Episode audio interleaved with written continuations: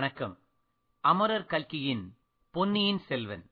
It's radio பெருமையுடன் வழங்கும் அமரர் கல்கியின் பொன்னியின் செல்வன்.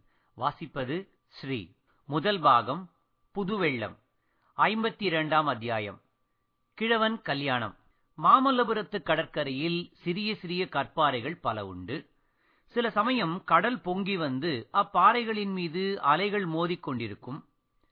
சில சமயம் கடல் பின்வாங்கிச் சென்று அப்பாறைகள் உலருவதற்கு அவகாசம் அளிக்கும்.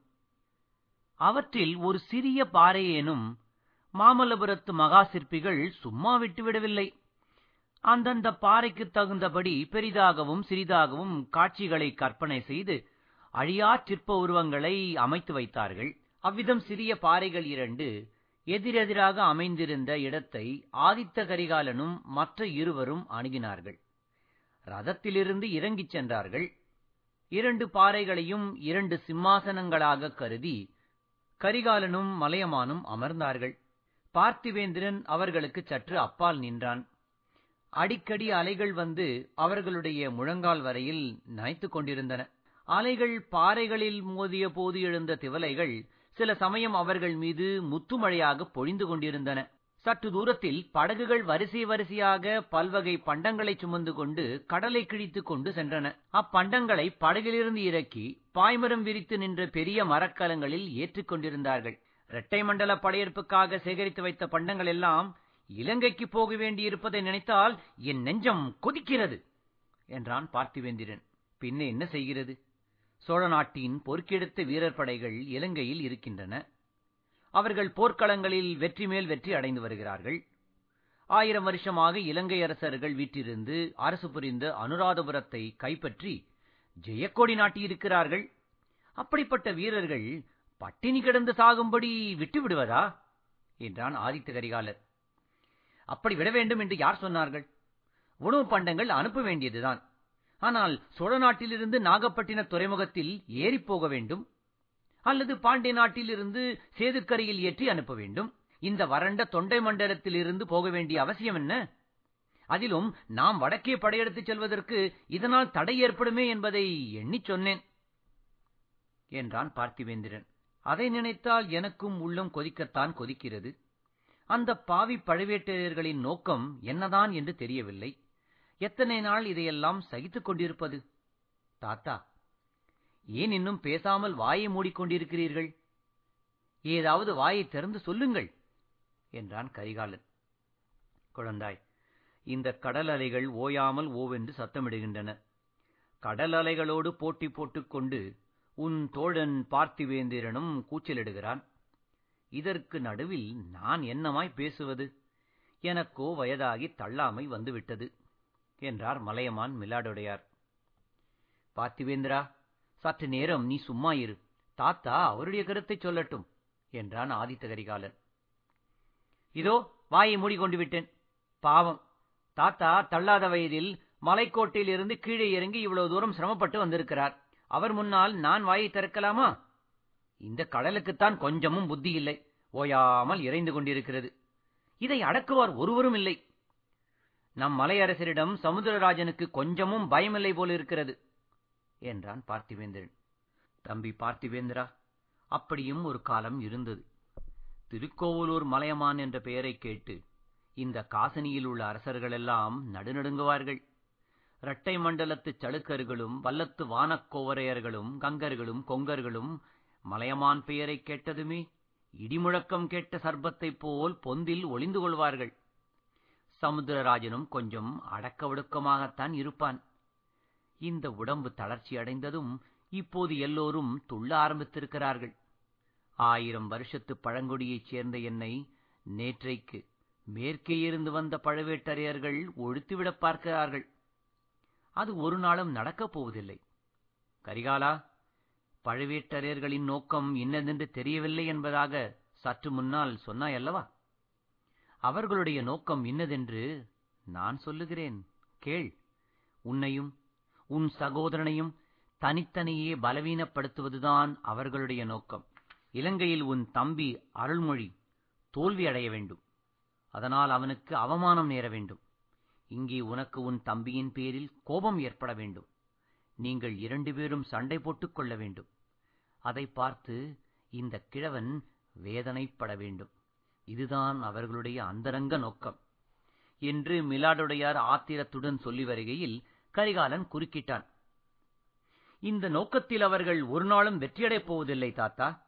என் தம்பியையும் என்னையும் யாராலும் பிரிக்க முடியாது. அருள்மொழிக்காக நான் உயிரையும் விடுவேன். எனக்கு ஒவ்வொரு சமயம் தோன்றுகிறது.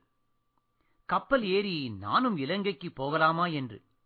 அங்கே அவன் என்ன கஷ்டப்பட்டுக் கொண்டிருக்கிறானோ என்னமோ. நான் இங்கே சுகமாக உண்டு உடுத்து அரண்மனையில் தூங்கிக் கொண்டு காலம் கழிக்கிறேன். என் வாளும் வேலும் துருப்பிடித்துப் போகின்றன. ஒவ்வொரு கணமும் எனக்கு ஒரு யுகமாகப் போய்க் கொண்டிருக்கிறது. இங்கு இருக்கவே பிடிக்கவில்லை. தாத்தா சொல்லுங்கள்.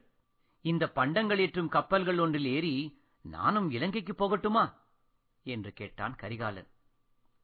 அரசே அருமையான யோசனை.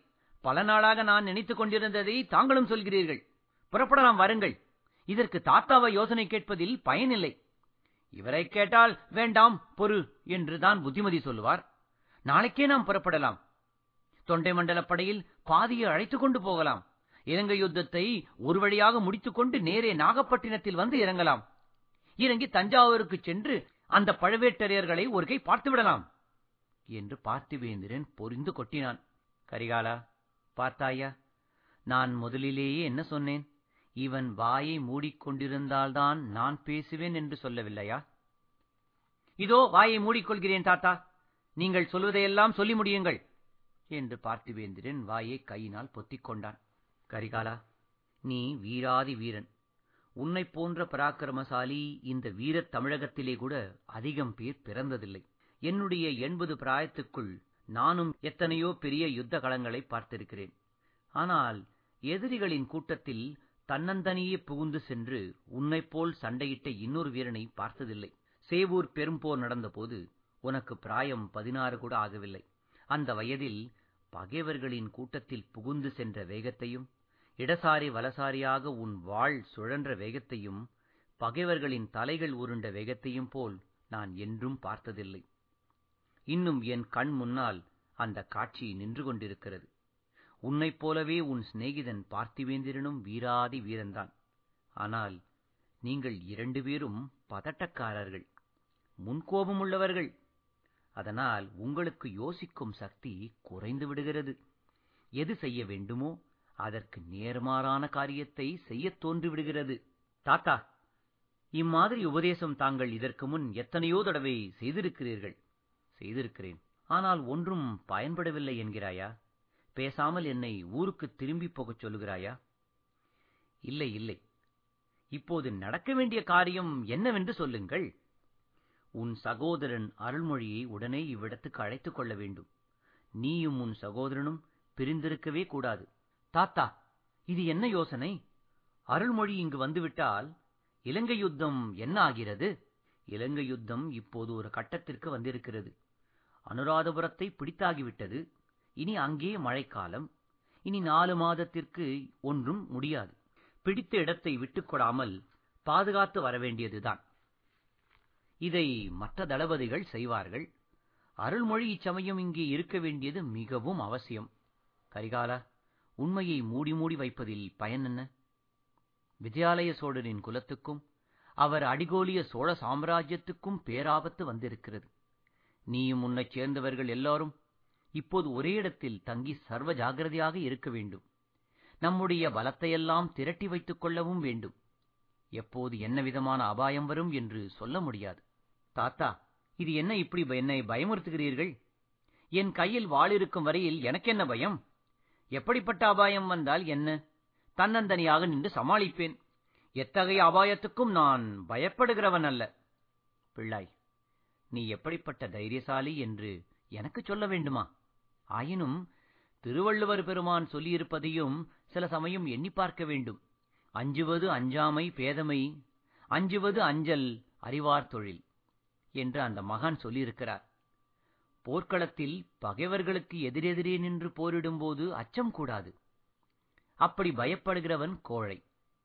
அவ்விதம் பயப்படுகிற பிள்ளை என் வம்சத்தில் பிறந்தால் அவனை நானே இந்த கிழாய்ப்போன வலுவிழந்த கையினால் வெட்டி போட்டு விடுவேன். ஆனால் மறைவில் நடக்கிற சதிகளுக்கும் சூழ்ச்சிகளுக்கும் கண்ணுக்குத் தெரியாத அபாயங்களுக்கும் பயப்பட்டே ஆக வேண்டும். பயப்பட்டு அந்தந்த நிலைமைக்குத் தகுந்த முன்ஜாக்கிரதையும் செய்து கொள்ள வேண்டும். அரசகுலத்தில் பிறந்து சிம்மாசனத்துக்குரியவர்கள் இது விஷயத்தில் அஜாக்கிரதையாக இருக்கக்கூடாது. இருந்தால் நாட்டுக்கே நாசம் விளையும்.